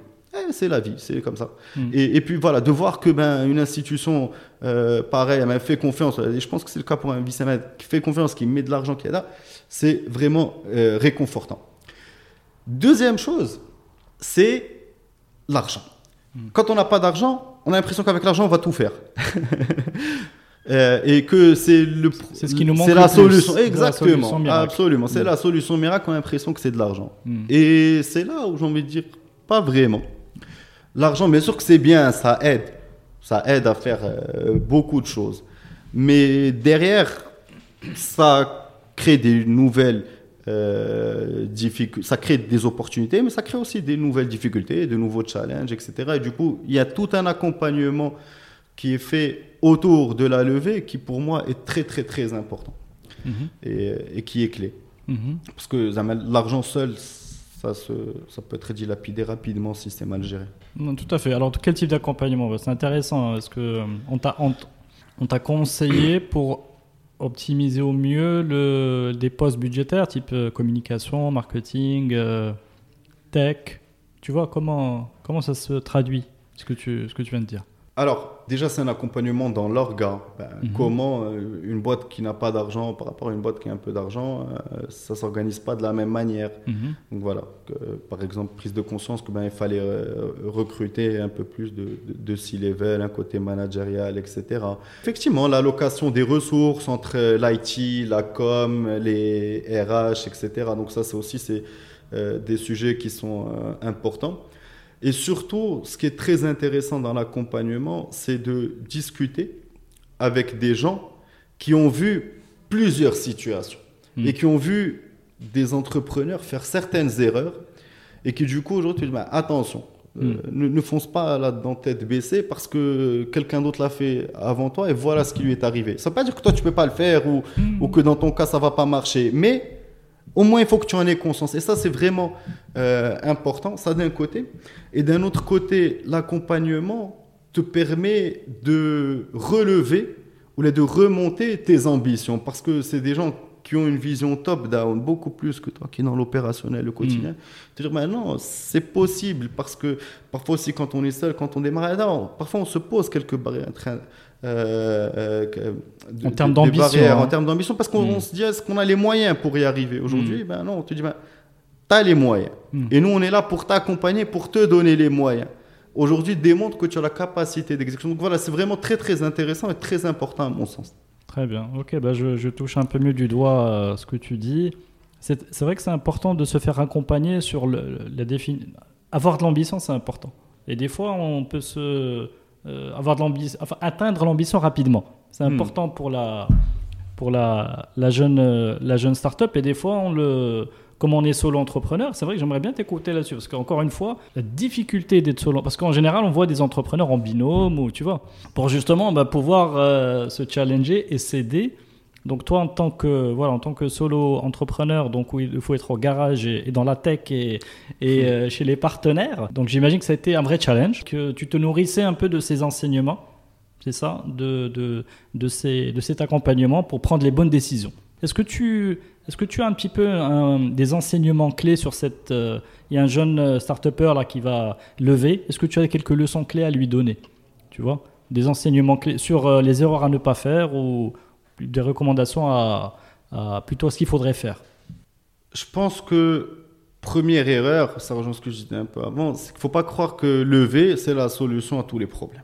Ce mhm. C'est pas vrai. Euh, ça, c'est le premier point. Le deuxième point, c'est que je pense qu'il faut savoir lever ou la chercher à lever au bon moment. Euh, si ça arrive trop tôt, on n'a peut-être pas de KPI ou de traction mhm. à, à, montrer. Donc ça risque de pas être concluant ou d'être euh, concluant avec euh, une valorisation qui n'est pas à l'avantage de l'entrepreneur. Hmm. Et si ça tarde trop, ben, la pérennité de certaines boîtes peut, peut en hmm. dépendre. Donc voilà, je pense qu'il y a un bon... C'est quoi le bon moment? C'est avoir fait quelques ventes, euh, avoir fait 3-6 mois de vente en bootstrapant au Bangladesh? Non mais c'est une vraie question. C'est une vraie question, mais j'ai envie de te dire, ça dépend des hmm. boîtes. Il y, a des, il y, a des, il y a des boîtes qui, qui, qui, vont lever des fonds sur. Euh, en fait, il faut avoir un minimum de traction. Mhm. Il faut avoir un minimum de traction. C'est-à-dire qu'une idée simple, ou un PowerPoint, et mhm. surtout au Maroc, c'est insuffisant pour aller lever. Ok. Euh, c'est insuffisant. On ne va pas lever d'argent avec un PowerPoint. Mhm. J'ai une idée géniale. Ça, c'est le premier point. Le deuxième point, c'est qu'il faut avoir une histoire qui tient à la route. Voilà j'ai démontré que ben, aujourd'hui, avec tant de moyens, je suis arrivé à ce niveau. Mhm. Euh, j'ai montré que j'avais un market fit. Il y a des gens qui adhèrent à mon euh, service. Voilà quel est mon potentiel. Maintenant, j'ai besoin d'argent pour aller le capter, pour aller chercher avec le potentiel. Hmm. Et je pense que c'est ça, quand on arrive à ça, à cette histoire dans sa globalité, je pense que c'est un bon timing pour aller chercher de l'argent. Ok, très bien. Et euh, dans la Valo elle-même, est-ce qu'il y a quelques, quelques astuces ou bien il faut faire une valorisation? Donc sur la base du potentiel dont tu as parlé, euh, sur la base des hypothèses de fonctionnement de, de l'entreprise et de la marge qu'elle fait, euh, en optimisant bien sûr, etc. Et voilà, et ça suffit. On y va la fleur au fusil, comment? Alors on peut, euh, on peut y aller la, la, la, fleur au fusil ou la, au pif, mais en vrai, ouais. C'est très dur de valoriser. Déjà, quand on se dit start-up, c'est qu'on se dit dans un modèle qui est innovant, qui est là, on ne maîtrise pas vraiment les revenus futurs. Les... Hmm. On peut faire des BP. On fait plein de BP. Euh, mais je pense que ce qui est le plus retenu, en tout cas hmm. ce qu'on a, on a, on a utilisé, c'est d'aller chercher des comparables. Essayer de trouver des comparables et se hmm. dire, ben voilà, dans un autre marché, Mhm. Quand eux, ils avaient atteint tel KPI, voilà la valo qui leur a été. Euh, voilà comment est-ce qu'ils étaient valorisés. Ou bien quand ils ont atteint tel volume d'affaires, voilà leur valorisation. Dans le cas des marketplaces, ça peut être par exemple de la GMV, ça peut être euh, du taux de, la long terme value d'un client, ça peut être des, des CAC sur des cost acquisition sur marge, des, des choses comme ça. Il y a plusieurs indicateurs. Il faut trouver les bons indicateurs propre à son activité et ensuite voir dans le monde ou dans d'autres secteurs les boîtes qui ont atteint, ces indicateurs-là, quelle était la valeur qui était mise en face. Donc vous, vous avez euh, pris en exemple des, euh, des, boîtes comparables euh, qui étaient sur des marchés voilà, plus, plus, plus matures. Exactement. Ok, très bien. C'est clair. Si, on revient, alors problématique clé, euh, moi que je vois aussi de la, marketplace, c'est euh, comment je développe l'offre pour euh, qui va me permettre de ramener, qui va me permettre de ramener la, demande. comment, alors on a vu qu'il y, a eu de la traction au départ, mais à un moment donné, est-ce que c'est pas posé la, la, problématique de booster cette, de, ramener des annonceurs, tu vois, ramener des annonces, pardon. comment Comment tu as vécu cette problématique comment tu as comment tu l'as traitée Alors, là on a une troisième problématique mhm. qui est que il nous faut l'offre, il nous faut la demande et il nous faut l'équipe opérationnelle pour traiter et faire la jonction des deux. Mhm. Parce que nous, on peut avoir beaucoup d'offres. Si j'ai pas d'opérateur pour décrocher au téléphone et commercialiser le produit de nos clients, ça ne sert à rien. Si j'ai pas suffisamment d'experts sur le terrain pour contrôler les véhicules, ça sert à rien. Ça va être, ça va être une offre. D'accord, parce qu'en fait, vous êtes mandaté par le, la personne qui met l'annonce pour euh, répondre, c'est ça. Pour euh, donc il y a des appels entrants. Alors il y a des appels entrants, du WhatsApp, euh, hmm. du, des messages sur notre site, enfin des inscriptions qui sont faites sur notre site. Ok à ce moment-là, ben, il faut qu'on ait un commercial qui s'assure que le process a bien été compris par le client, qui euh, insiste sur notre proposition de valeur, etc. Et qui surtout va lui prendre un premier rendez-vous avec un expert hmm. qui va aller physiquement, qui va se déplacer chez le client pour contrôler le véhicule. Hmm. Suite à quoi la voiture elle est cotée avant d'être publiée. Et puis à ce moment-là, une fois que la voiture est publiée, ben, on commence à avoir des, des, des, des, des acheteurs potentiels, donc des gens hmm. qui appellent ou là, qui nous envoient des offres en ligne. Et, là, il y a un très vrai travail commercial de négociation, donc d'essayer de pousser euh, les acheteurs et les vendeurs à trouver un terrain d'entente. Donc voilà, il y a un vrai travail opérationnel qui est fait derrière. Donc c'est vraiment la troisième complexité. Mm. Et c'est vrai que le sujet, c'est en permanence. Mm. À un moment donné, on a beaucoup d'offres, à un moment donné, on a beaucoup de demandes, à un moment donné, on a une surcapacité opérationnelle. Et puis petit à petit, on, on, essaie, on essaie de faire en sorte pour reboucler, euh, pour reboucler les trous. Bah, justement, parce que j'ai vu, je sais pas si ça va dans ce sens-là, mais j'ai vu le partenariat avec Avito. Euh, alors je connais pas le, je suis pas un expert du secteur, mais euh, en m'y intéressant un tout petit peu, Et j'ai vu que tu es devenu une référence du, du secteur. Tu, un enfin, tes, euh, tes, analyses maintenant font, euh, font référence, n'est-ce pas? Et les analyses, donc, toi à titre, à titre personnel et au titre de Kifel, donc font vraiment référence par rapport à l'évolution du marché de, voilà, de, l'automobile d'occasion. Mais voilà, je reviens à ce partenariat, avec Avito. Donc Avito est un leader des annonces dans différents domaines. Raconte-moi un peu les, insights de, cette, de ce partenariat. Les insights de ce partenariat. Ce partenariat, il a démarré les discussions sur ce partenariat en avril 2019. Mhm. Je me rappelle très très bien de ce jour. Je suis posé au bureau, tranquille, je reçois un appel, pas comme les autres. Mhm. C'est le patron d'Avito qui m'appelle. Bonjour, Anna, on te rencontrer. La boîte, elle avait rien. On était tout petits, on était embryonnaires euh, mhm. à ce moment-là. On est encore petits hein, par rapport à pas très connu. pas très connu. Quelques transactions, petite équipe. Et, et puis là, je fais une super rencontre. Donc, finalement, je me rends chez Avito. Donc, je rencontre euh, Zakaria, qui est le CEO d'Avito. Et là, vraiment, super rencontre, super entente, euh, très bonne dynamique de co-construction. Aujourd'hui, avec Avito, on a deux modèles qui sont différents, hmm. mais qui peuvent être complémentaires. Aujourd'hui, ils ont une marketplace sur laquelle il y a beaucoup de trafic, mais qui n'est pas forcément du trafic qualifié, qui apporte in fine par rapport au métier de l'automobile, peu ou une valeur ajoutée qui est limitée, on hmm. va dire. Quand nous, on est très opérationnel et on est de vrais spécialistes de l'automobile, par contre, on n'a pas le même trafic, on n'a pas le même flux et la même notoriété sur la place. Mhm. Du coup, on s'est mis dans une démarche de co-construction d'une offre conjointe euh, qu'on teste. Donc, on a testé euh, pas mal de choses. Euh, on continue à tester de nouvelles choses. Donc, par exemple, à un moment donné, on donnait la possibilité à n'importe quel acheteur qui a vu une voiture sur Avito, donc il y avait un bouton sur Avito dans lequel c'était écrit Je veux expertiser cette voiture. Hmm. Et à ce moment-là, c'était qui fait, donc qui expertise. Donc nous, on apporte notre connaissance métier à Avito pour que Avito puisse créer encore plus de valeur autour de sa, sa partie euh, automobile. Ok, donc je vois très bien la complémentarité, donc des phases de test et euh, d'expérimentation pour voir, euh, pour voir la, la consolidation absolument, un peu de... Absolument, on expérimente euh, différentes choses, différents modèles. Et Donc, ce qu'on trouve le bon. C'est du pain, du pain béni pour le, la jeune start-up. et alors, rebondir sur d'autres questions, peut-être plus d'actualité. maintenant, on peut dire que tu es en phase de développement, c'est ça? Absolument. ok.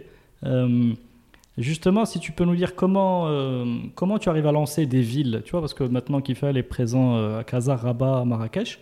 Également Bni et un passage furtif à Tanger euh, qui a été avorté malheureusement à cause du Covid, mais une ville dans laquelle on retournera très prochainement. La voiture, c'est la ville de l'automobile, Tanger. Donc. Tanger, oui, c'est effectivement, c'est un mm. gros vivier de l'automobile sur le marché marocain. Alors, en fait, aujourd'hui, on a une, euh, un pilotage qui est plutôt centralisé. Mhm. Euh, donc, dans les bureaux dans lesquels tu es, mhm. à, à Casa. Et dans les différentes villes où on opère, donc alors, à part Bnimilel, donc Rabat, Marrakech, aujourd'hui, on a des, euh, des, experts qui sont salariés de Kifel, qui travaillent avec nous à temps plein. Et comme ils sont d'une certaine manière, ils sont détachés. D'accord. Là-bas, qui opèrent pour nous. Mais mhm. derrière leur gestion, la gestion de la relation client, le HADA, tout est fait depuis euh, notre bureau et avec une même équipe. que ce soit, quelle que soit la géographie. Bnimlan, on est en pilote. Euh, on est en pilote avec euh, Africa, avec lesquels on est en train de tester un nouveau modèle de d'outsourcing, un peu si on veut, ou là de, de co. Euh, un partenariat dans lequel Africa, donc on a formé leurs agents euh, à donc dans, dans, un, euh, dans, dans, une station euh, service pour pouvoir contrôler mhm. les véhicules à la façon qu'il fait. Donc, faire les points de contrôle qu'on a, qu'on a définis dans notre rapport d'expertise. Et donc, c'est eux qui opèrent pour nous localement. D'accord. Ok. Et donc, alors pour revenir à la question, donc Rabat Marrakech est le même modèle. Donc il y a une, il y a des représentants de Kifel euh, Exactement. qui, font, qui jouent le rôle d'expertise et là avec une, un pilotage commercial euh, centralisé. Ok, très bien. Alors pour la marque Kifel. Moi, j'ai regardé avec beaucoup d'intérêt les, vidéos sur YouTube. D'ailleurs, j'ai soupçonné même à un moment une voix off euh, je ne sais pas si c'est la tienne, mais il y a vraiment on voit l'évolution de, euh, on voit l'évolution de la, de la startup dans sa communication. C'est-à-dire que le ton est plus euh, est, plus affirmé et on et on veut, on est plus convaincant, on est plus convaincu. Euh, et même, à un moment donné, je me suis est-ce que c'est pas toi derrière une voix off sur une vidéo? C'est très probable. D'ailleurs, euh, j'ai fait l'acteur sur plusieurs de nos vidéos. Ah, quand il fallait être partout, il fallait être partout, y compris dans la com. Ça veut dire que j'ai l'oreille fine. J'ai bien l'oreille fine. Non, mais j'ai trouvé franchement ça tout à, tout à ton honneur. Et voilà, si tu peux un peu partager avec, euh, avec nous les coulisses de voilà, ces vidéos-là, quel, était l'objectif, euh, comment tu as bootstrappé, euh, voilà. Un peu pour, pour éclairer des, des, jeunes créateurs, pour leur dire c'est facile à faire, lancez-vous. Hmm. Alors, première vidéo, euh, donc on avait euh, après donc les premiers aides c'était moi hein, sur un PowerPoint. Je sais même pas manipuler euh, d'autres outils personnellement que, que le PowerPoint. Mhm. J'étais consultant, mais je sais faire Excel et PowerPoint. C'est tout ce que je sais utiliser. Donc première les, les, les, premiers visuels de Kiffel, je les ai créés sur PowerPoint. Et puis on a lancé, et puis voilà. Et de toute façon, c'était pas beau. Il y avait beaucoup de choses à améliorer, oui mais on n'a pas les moyens pour améliorer. À un moment donné, on s'est dit, on va, euh, prendre une euh, personne en stage pour laquelle on va donner une euh, rémunération symbolique. De toute façon, c'est un stage entre, pendant ses études, donc finalement, c'était du gagnant-gagnant.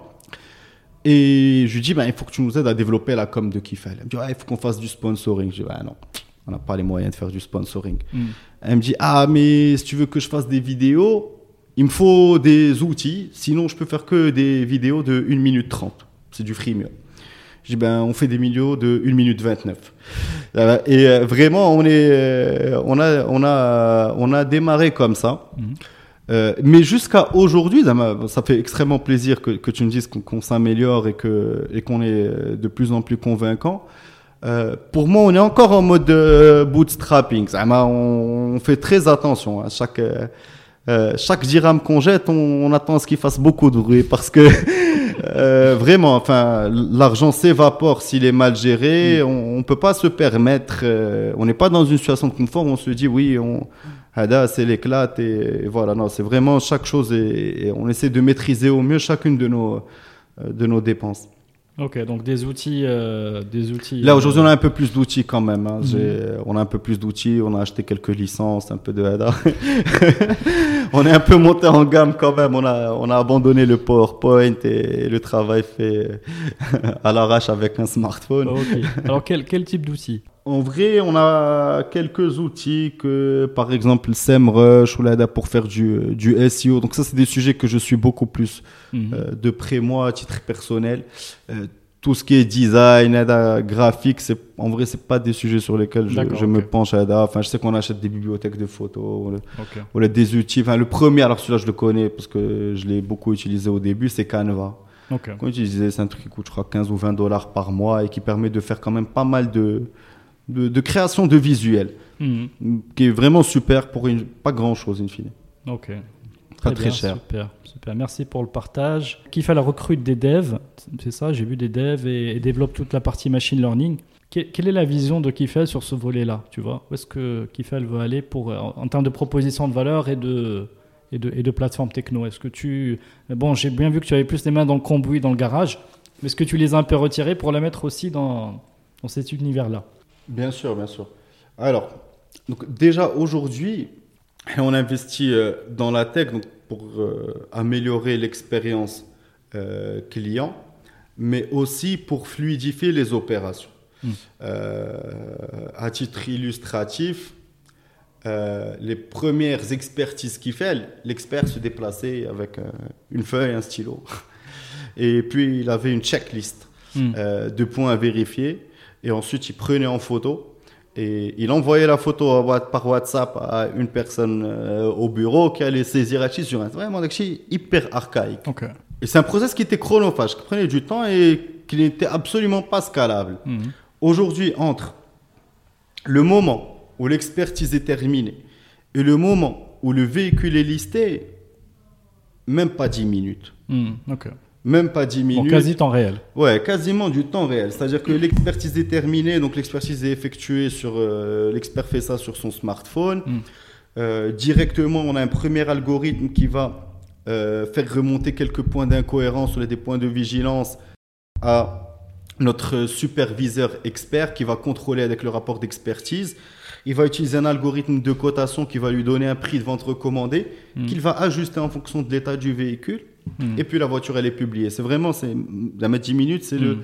grand maximum pour faire ce process end-to-end. Et la tech sert à ça. Et donc, alors, c'est, c'est, une excellente transition vers autre chose qu'on fait depuis peu chez Kifel et qu'on est en train de, de, de, lancer. Donc, il y avait un acteur français très connu euh, dont la cotation faisait référence en hmm. France, fait référence en France et commence à être connu euh, sur le marché marocain, qui a décidé, contexte Covid, de quitter.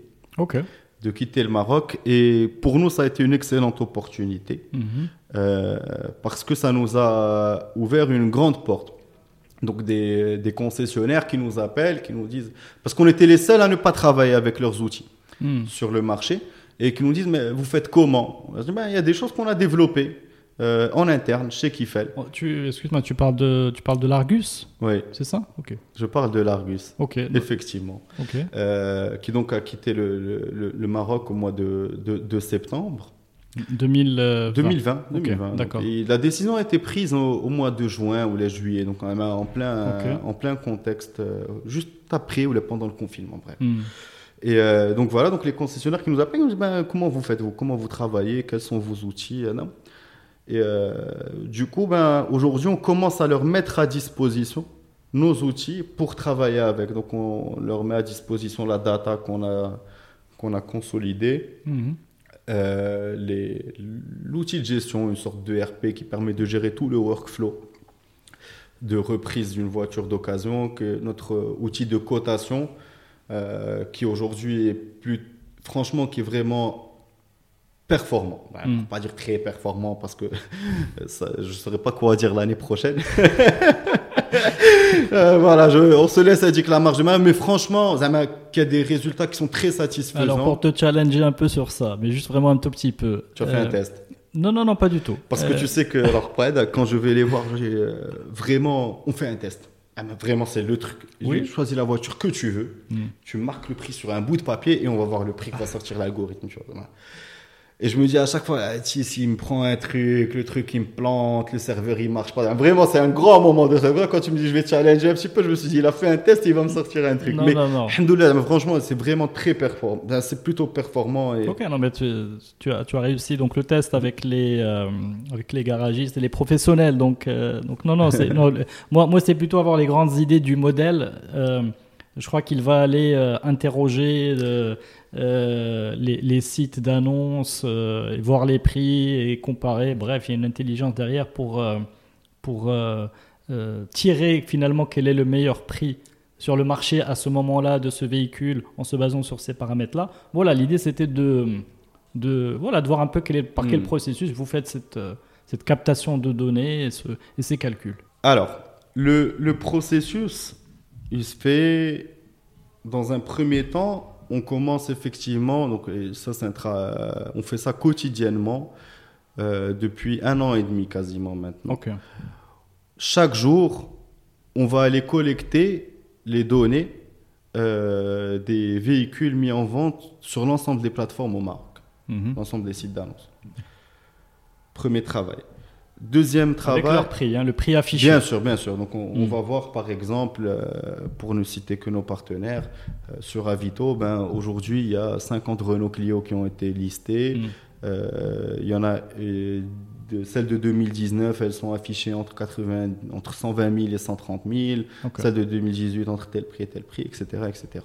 c'est un peu plus que ça. Parce qu'en vrai, on va voir aussi par euh, puissance fiscale, par carburant, est-ce que c'est du diesel, de l'essence, par transmission manuelle automatique, etc. Donc vraiment, on, voit sur plusieurs critères. Ensuite, il y a un travail de structuration et de nettoyage de des données. Euh, parce que, par exemple, euh, il y, a des gens qui, des spécificités du marché marocain, ben, je te dis 100 000 dirhams. Une voiture 100 000 dirhams. Ben, on va interroger 5 personnes, probablement que ça va être prononcé ou là, écrit de 5 manières différentes. 100 000 dirhams égale 10 millions. Mm. Égale 10. Parce que les gens, ils partent de toute façon, pour eux, c'est des millions. C'est compris. Euh, c'est alors même le euh, millions donc il y a des gens qui vont écrire peut-être 10 millions réellement. Donc vraiment c'est c'est certains sites où l'information du prix n'est pas structurée elle est écrite ou là exactement c'est de toute hmm. façon c'est la plupart des sites hmm. qu'il y a aujourd'hui c'est des sites d'annonce. Donc chacun a la main. Hmm. chaque personne a la main pour afficher son véhicule euh, au prix au prix souhaité. Donc voilà. Bon il y a un travail de cleaning de nettoyage etc qui est fait. Et ensuite on va avoir un, un prix d'annonce optimal, mm. un prix d'annonce potentiel de, du véhicule. Et c'est là où toute l'expérience qu'on a acquis au cours de ces deux années commence à faire à prendre euh, son importance puisqu'on sort de la partie théorique du pur machine learning et on commence à rentrer dans de la partie métier. C'est-à-dire que nous, aujourd'hui, on interprète, ou là, on force le modèle à interpréter, par exemple, ben, une Renault Clio affichée à 110 000 dirhams et une Jaguar essence affichée à 110 000 dirhams, in fine, ne vont pas être vendues au même prix. Hmm. Donc voilà, ça c'est un travail, qu'on, euh, donc une couche qu'on remet euh, derrière. Et puis nous-mêmes, on est les premiers consommateurs de notre modèle. Donc quotidiennement, on lui injecte de la nouvelle data qu'on peut appeler clean, hmm, parce que c'est des valeurs transactionnelles hmm. réelles. on sait que la voiture, elle a vraiment été vendue à ce prix-là, pour que le modèle continue à apprendre et qu'il continue à s'améliorer. Hmm. Et on ne peut pas imaginer un jour se brancher sur euh, le système des, euh, des, cartes grises. Et... Il n'y a pas un système centralisé de, des transactions? Euh, Un système public ou non? Non, ça. ça. serait, ça serait bien. Donc, s'il y a une personne du ministère d'équipement ou de la NARSA qui nous écoute ce soir, c'est un appel ouvert. Ça intéresserait le ministère des, Finances aussi Bien sûr, mais euh, absolument. Enfin, de toute façon, euh, la plupart des professionnels du métier, je dis, enfin, on parle d'un marché de 40 milliards, hmm. largement dominé aujourd'hui par l'informel, hmm. sur lequel euh, l'État ne collecte pas de TVA, sur lequel les gens travaillent sans payer de charges sociales, sur laquelle il n'y a pas d'hier qui est reversé. Enfin, vraiment, c'est, il y a eu, l'État est en train de passer à côté d'une manne financière énorme. Hmm. Ok, très bien. Ok, donc, donc sur ce volet, volet techno, euh, je pense que the sky is the limit. Hein. L'idée, c'est d'aller euh, développer le modèle, développer un peu tout le côté euh, valeur ajoutée que ça apporte. Et... Mais est-ce que ça coûte cher pour une startup? Est-ce que ça coûte cher? Oui, parce que donc tu as pris une première levée de fonds, ça sert certainement à à recruter euh, une équipe qui, qui peut euh, s'investir, mais peut-être qu'il faut plus de moyens. Euh, recruter, développer une équipe, une équipe, tu vois, qui ait l'expertise, ça, va lui revenir cher. Il faut qu'elle ait les moyens. La startup doit, tu vois.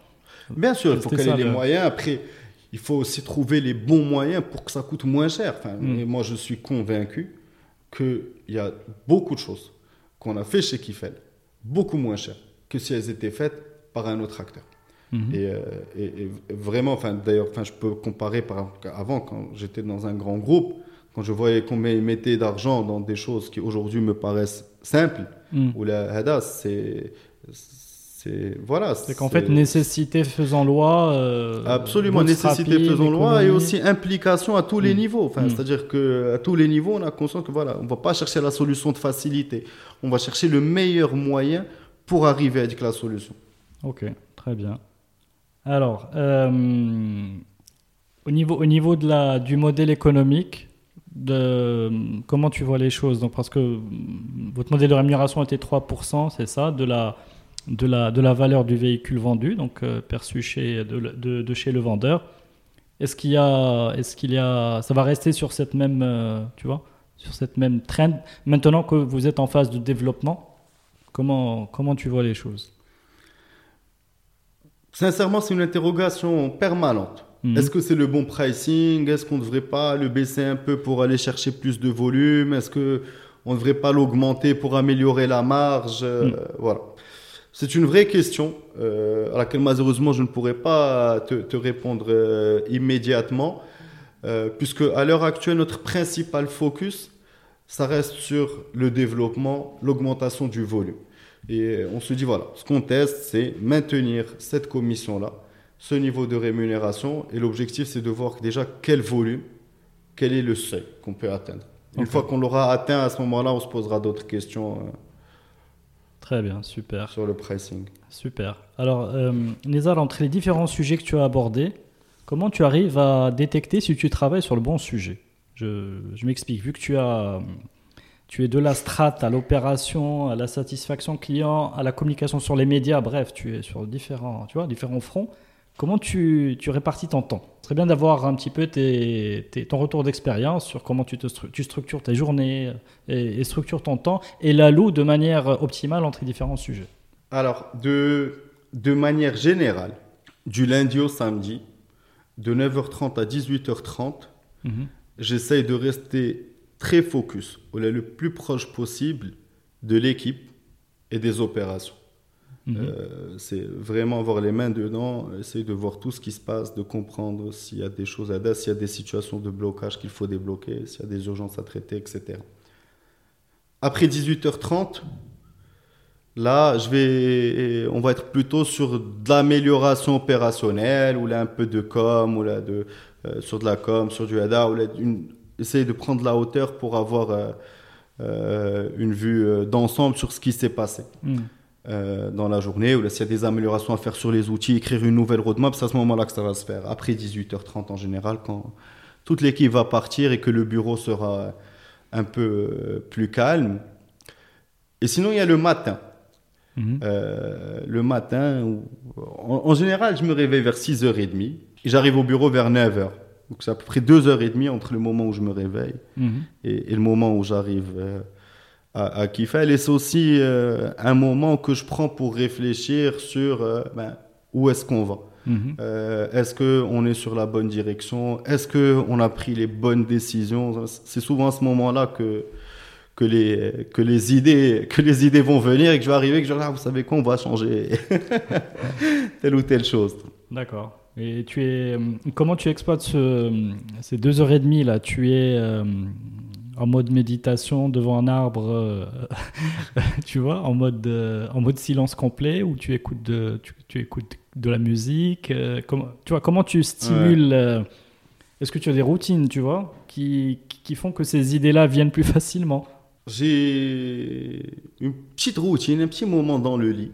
Mmh. J'ouvre les yeux, je reste dans le lit. Voilà l'esprit au repos, le corps reposé, allongé, un petit moment de réflexion. Mais sinon, en fait, alors je fais quasiment une heure de sport presque tous les matins. Ok. Voilà. Ça, peut ne pas paraître euh, euh, sur le, physique. On peut se dire, ah, c'est un bluffeur, le gars. Non, non, euh, c'est le premier scoop de, ce, de, de, cet épisode. De cet épisode. Et pourtant, et pourtant, euh, ouais, quasiment une heure de sport, quasiment tous les matins. À côté de ça, je suis un grand gourmand. Mm. et j'ai une journée qui reste euh, assez sédentaire, en fait. Euh, mm. Ben, voilà, bouge très peu. Mm. c'est vraiment un travail de bureau la journée. Donc, non, non, ben, ouais, ouais, la course à pied. J'étais marathonien. Ok. Ouais, ouais. voilà, deux, deux, fois le marathon, marathon de Valence, marathon de Paris. Euh, maintenant, j'allie course à pied et boxe. Hmm. Voilà. Très bien. Séance de boxe, euh, un matin sur deux. Voilà. Donc euh, vraiment, c'est des moments où à la fois je me vide l'esprit, c'est-à-dire je, je me libère plutôt l'esprit hmm. du stress ou des, des, problèmes, des problèmes qui peuvent t'attendre dans ta journée parce qu'on sait qu'il y en a ouais. qui vont venir. Euh, c'est pas lesquels, mais on sait qu'il y en a qui vont venir. C'est toujours comme ça. Hmm. C'est pas ce qui nous attend, mais il y a des, imprévus. Mais au moins, ça permet de, donc en se libérant l'esprit, de pouvoir euh, voir loin et se dire euh, et de se rappeler aussi pourquoi on le fait, pourquoi on se réveille chaque matin, pourquoi est-ce qu'on va mettre l'énergie là-dedans tous les jours. Ah, très bien. Ben, moi, je ouais, bravo, bravo pour ces routines parce que franchement, je pense qu'elles te font beaucoup de bien et font beaucoup de bien à Kiffel. Une autre question sur quel est l'investissement, tu vois, l'investissement soit financier, soit temps, soit en ressources, qui a eu le plus d'impact sur le développement de Kifel Tu vois, maintenant, Kifel a bientôt deux ans. Finalement, est-ce que c'est l'argent qui a fait la différence? Est-ce que c'est euh, des moments d'opportunité où le DG d'Avito t'appelle C'est euh, c'est le bouche à oreille euh, que tu que tu fais vivre ou la ou tu vois ou la communication que tu fais vivre hmm. autour de la marque. Quels sont quels sont les éléments à plus fort impact? Ce qui a vraiment aidé. et d'ailleurs des personnes envers lesquelles je suis extrêmement reconnaissant jusqu'à aujourd'hui, et j'espère que je le resterai toujours, c'est l'équipe. Vraiment, depuis le début de notre aventure, chaque personne qui nous a rejoints a pris vraiment a pris à cœur euh, qu'il fallait. Euh, et on entendait de tout. Pour une boîte qui n'a pas... Euh, c'est très drôle parce qu'on entend des grands groupes dire oui, il nous faut créer notre ADN du groupe, il faut que les gens s'attachent aux valeurs de la boîte, et on écrit les valeurs un peu partout, qu'on fait imprimer, qu'on inculque aux gens dans des séminaires, etc. Des gros moyens pour que les gens mhm. adhèrent aux valeurs de l'entreprise qui sont mis. Là, on n'avait rien. On n'avait rien. On avait, pas de culture d'entreprise. On était en train de la créer. Mhm. Et vraiment, et les gens, quand on leur parlait, Kiffel, pour eux, c'est une famille, Kiffel, pour eux, c'est leur bébé, Kiffel, pour eux, c'est Ada. Et, c'était vraiment super. Et de voir des, euh, des jeunes, on, équipe, on est une équipe qui, qui, est très jeune, à la fois dans, son expérience mhm. euh, dans la boîte et euh, naturellement. Elle se construit avec, la boîte, l'équipe. Et puis de, manière générale. Mais, et, du coup, les gens ont vraiment adhéré au projet, l'équipe a vraiment adhéré au projet c'est impliqué.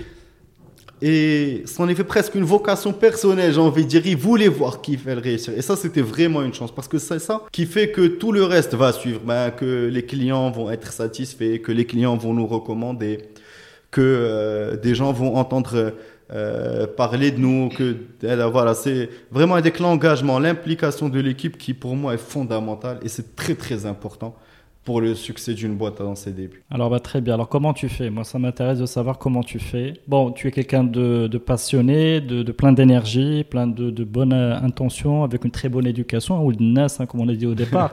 Mais euh, c'est un, c'est, euh, c'est, quelque chose, c'est assez rare de, parce que là c'est le côté manager qui fédère. Euh, c'est-à-dire il faut vraiment au quotidien motiver, garder le bon, le bon état d'esprit. Mm. Euh, corriger des erreurs de manière très adroite Est-ce que tu as voilà Est-ce que tu comment tu comment tu arrives à trouver ce manager euh, en toi? Alors le, le, manager, pareil, comme Kiffel, j'apprends, j'ai appris à le, à le devenir. Mhm. Mais en tout cas, depuis le début, j'ai décidé d'avoir, euh, ou j'ai essayé du moins, d'avoir une posture mhm. différente. C'est-à-dire que j'avais pas envie d'être avec le chef. Mhm. Et, euh, et, je pense que c'est aussi un, truc qui a fait que, toute, que l'équipe a apprécié, il y a quelque chose que l'équipe a apprécié, qui se sentit impliquée, c'est qu'elle voyait qu'il n'y avait pas de sous-tâches. Ou là que je déléguais, ou là que je leur demandais de faire des choses parce que c'est des choses qui m'embêtent. Absolument pas. J'ai fait tous les rôles de la boîte. Mm. J'ai passé des journées au call center à répondre au téléphone, j'ai passé des dizaines de voitures à contrôler euh, j'ai fait toutes les procédures de Kiffel. J'ai fait toutes les tâches et je faisais toutes les tâches avec l'équipe. C'est-à-dire que du coup, il n'y avait, pas, il y avait pas de différence. C'était vraiment un projet commun. C'est un projet d'équipe qu'il fallait. Ça, c'était très important. Aussi, je pense que ce qui était vraiment très important pour moi, c'est que je me dis, moi, qu'est-ce qui fait que je me réveille chaque matin que je viens au travail? C'est parce que j'ai une vision. J'ai un objectif, un rêve que je veux atteindre. Ben, j'ai envie qu'avec le rêve, que la vision elle soit partagée. Donc, vraiment de manière récurrente et fréquente, mhm. je répète ça. Voilà. Rappelez-vous, voilà ce que connaissent les Marocains. Voilà ce qu'ils vivent. Et dites-vous que vous, nous, ensemble, Kiffel, on va réussir à répondre à tel problème. Et c'est ça le rêve. Et c'est ça le rêve que, c'est la première chose que je veux quand on marche chez Kiffel, c'est qu'on partage ce rêve-là. Qu'on soit là parce qu'on a envie. On est conscient qu'il y a un problème et qu'on a envie de changer ce problème-là. Et c'est vraiment le plus important parce que c'est ça qui va faire que les gens les moins bons vont se donner vont pour euh, s'améliorer, que dans les moments difficiles, on va toujours garder la motivation, que dans donc vraiment ça c'était très important, que la vision, la strat, tout, et tout est partagé, tout est ouvert. Enfin, comme tu peux le voir, Zama, mm. j'ai pas de bureau, j'ai, tout est ouvert, les discussions sont open. Quand on va rencontrer un partenaire, euh, que ça se passe bien, c'est partagé, le feedback est partagé avec toute l'équipe indépendamment de leur poste ou de, tout le monde est traité exactement de la même manière et a accès au même niveau d'information. Très bien. Donc là, aujourd'hui, vous êtes une dizaine de personnes, c'est ça à peu près? Un, peu plus. On est 17 aujourd'hui. Ah oui, quand même. bah, écoute, 17, euh, donc euh, il y a des personnes au bureau, des personnes hmm. sur le terrain. Très bien. Ok. Bon, une belle équipe, euh, donc une belle taille d'équipe qui, qui, permet de construire des choses, de belles choses. Alors, on pourrait finir alors sur des, des livres, que, des lectures qui t'ont. Euh, pas si tu arrives à le temps de lire. tu me vois, tu me vois sourire. Oui. Oui, mais où est-ce que tu trouves tes, sources d'inspiration euh, euh, Tu vois euh, Est-ce que c'est des lectures ou bien des, des podcasts, des, des, émissions de télé Je sais pas. si tu peux les partager avec nous, parce que tout fondateur de start-up a besoin lui-même de se, mm. de se nourrir et de s'inspirer. Alors, je trouve beaucoup d'inspiration et d'informations dans Auto News. qui euh, est un magazine euh, sur lequel je passe pas mal de temps. Euh, non, mais, mais, mais à part ça, bon, il y a tes podcasts que je commence à, écouter que je trouve vraiment ah, bah, super. Karim, voilà. sinon, en vrai, je suis quelqu'un qui aime bien lire des biographies mhm. ou des parcours, que ce soit un livre ou que ce soit un article de presse ou que ce soit. J'aime bien voir euh, parce que je trouve que, in fine, ils sont très inspirants. Parce qu'on voit que des choses qu'on traverse aujourd'hui, des difficultés, des... On, apprend à ne pas avoir peur de l'échec. On apprend beaucoup de choses.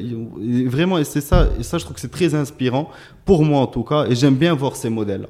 Alors, se dire, ben voilà, cette personne, elle a échoué une fois, deux fois, trois fois, elle a réussi, puis elle, et puis il y a eu des rebondissements. On apprend que c'est pas aussi ligne mmh. ou, la, ou la linéaire comme on peut l'avoir dans le dans un monde dans lequel j'étais, qui est celui du conseil, ben, c'était, ben voilà, tu rentres, tu es junior, puis tu es senior, puis tu es manager, puis tu es manager 2, puis tu es head Et puis non, c'est pas ça la vie. La vie, c'est pas une trajectoire linéaire que qu'on va suivre avec des échanges. La vie, c'est des surprises. Et c'est dans ces biographies-là que, en tout cas, je trouve mon inspiration et qui me permet de continuer à avoir la confiance dans les moments difficiles et, et de ne pas non plus être dans une euphorie euh, illimitée dès qu'on a, qu'on a un premier succès. Alors justement, quelle biographie euh, tu nous recommandes? Bon, tu as parlé de Richard Branson, donc par définition, euh, je pense que voilà. Euh, la vie de, Richard Branson est très inspirante. Euh, en vrai, j'ai pas, j'ai pas envie de citer un nom, mhm. volontairement. Euh, pourrait dire le fondateur de X, de Y qu'on connaît tous, etc., mhm. qui ont des vies voilà, excitantes. Mais vraiment, et pour le coup, peut-être que si j'ai envie de partager un message, c'est que parfois ça peut être la biographie d'une personne, entre guillemets, lambda mais qui a réussi dans ce qu'elle faisait. Tu vois et je pense que tout le monde peut avoir avec le niveau d'inspiration, que l'inspiration peut venir de, de tout le monde. Elle peut venir d'un joueur de foot, elle peut venir d'un artiste, elle peut venir de. Bon, génial, génial. De plein de choses. C'est pour ça que je préfère ne pas donner de nom. Et, et, vraiment dire que, ben, il faut juste aller voir. Aller voir en dehors de, de son environnement mhm. d'autres modèles. Ok. Donc, c'est, bah, finalement, ça m'amène à te poser la question de quelle est ta, ta meilleure définition du succès? Comment tu définis Quelle est ta meilleure définition du, succès par rapport à, tu vois, par rapport à quelqu'un finalement que tu, qui serait un rôle modèle euh, Ce serait quoi le, succès ou la réussite? Pour moi, le, le succès, c'est quelqu'un qui arriverait à faire quelque chose que l'on disait être impossible. Hmm. Celui qui se bat contre ce qu'on pense être l'impossible ou l'improbable. Hmm. Je trouve que ça, c'est vraiment, euh, c'est vraiment formidable. Très bien. Alors, dernière question. Euh, est-ce que tu as, tu as des mentors? Donc, tu es là, euh, jeune fondateur de start-up. Est-ce que tu as, tu vois, est-ce que tu as des, des, aînés un peu qui, qui te guident Comment tu les, trouves, tu les as trouvés Comment tu arrives à établir des relations? Ou peut-être pas du tout d'ailleurs. Solo didacte, autodidacte, pardon, jusqu'au bout. Non, non, non, non, c'est pas vrai, c'est pas vrai. Euh, je garde quand même euh, une, une, oreille grandement ouverte pour mes, mes aînés, que ce soit dans différents sujets. pour moi, les, les, mentors, ils peuvent être de partout. Il y a les parents qui sont là pour euh, nous donner euh, des, des, directions, nous aider, nous soutenir, etc., nous rappeler aussi un certain nombre de choses qui, qui sont vraiment très importantes. Euh, comme je disais, moi j'ai mes anciens managers, dont un en particulier, avec lequel j'entretiens une excellente relation et qui continue à m'accompagner quotidiennement dans les moments difficiles, dans les bons moments, dans les moments compliqués face à des situations auxquelles je n'avais encore jamais euh, fait face. Mhm. Et puis, il y a des mentors techniques euh, qui nous sont euh, proposés justement dans le cadre de 212 Founders mhm. sur des sujets dont je n'ai pas forcément les compétences. Mhm. technologiques par exemple, donc sur de la partie IT ou bien sur comment aller faire encore plus de growth hacking, comment donc voilà. C'est différents types de mentorat à mon sens. Ok. Et c'est fondamental, c'est important. C'est clair, surtout quand on est solo entrepreneur. Surtout quand on est solo entrepreneur. Et alors, dernière, dernière question, c'est quoi le plus important conseil que tu as reçu euh, ou bien le, celui que tu aimerais donner aux, entrepreneurs, enfin aux jeunes euh, fondateurs de start-up? Le, le, conseil le plus important, hmm. vraiment, c'était le truc qui a fait que même Jusqu'à la dernière minute, quand je, comme je disais au début, ben, les gens te disent non, on n'y va pas, c'est compliqué. Je mm. Un jour, un gars, vraiment, on était posé chez lui, on était au bord de la fenêtre, il me dit Nizar, tu vois, si tu te penches mm. de cette fenêtre et que tu vois la rue marocaine, tu vois, un peu avec le faudra mm. qu'il y a, personne n'aurait envie de faire quoi que ce soit. Et pourtant, il m'a dit, et pourtant, regarde, tel exemple, tel exemple, tel exemple, tel exemple.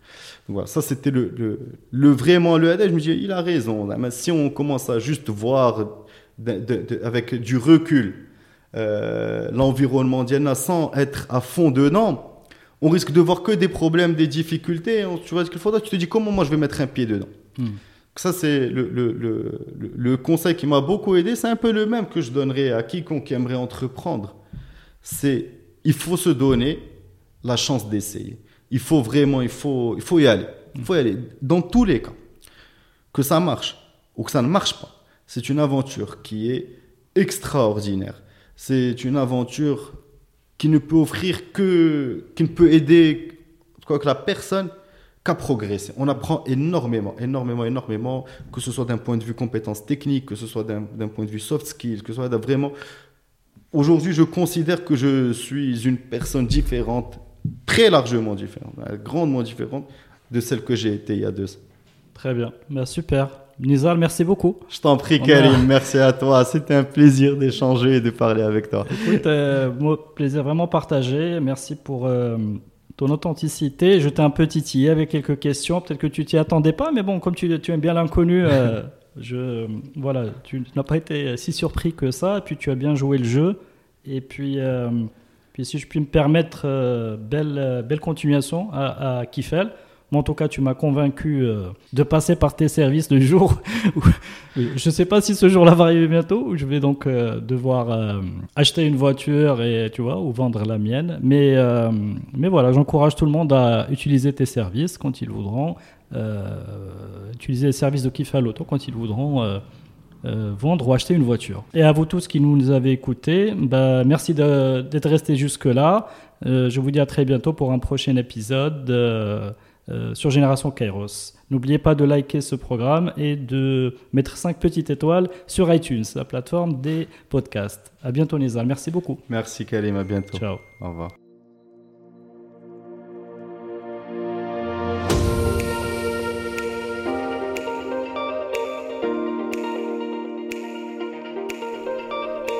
Merci d'avoir suivi cet épisode de Génération Kairos. Avant de nous quitter, si vous l'avez aimé, vous pouvez vraiment m'aider à le faire connaître avec trois actions simples à faire en urgence. D'abord, le liker, le partager et laisser un message sur les pages Facebook et LinkedIn. Ensuite, abonnez-vous sur votre plateforme préférée de podcast, que ce soit Apple, Google, Spotify ou Deezer. Si vous êtes sur Apple Podcast, allez-y et notez le podcast si possible. 5 petites étoiles et laissez un gentil commentaire. Continuez à en parler aussi autour de vous, cela m'aidera énormément. L'habillage musical du podcast est Tixon et s'appelle New Day. Restez à l'écoute des opportunités, restez à l'écoute de Génération Kairos. Ciao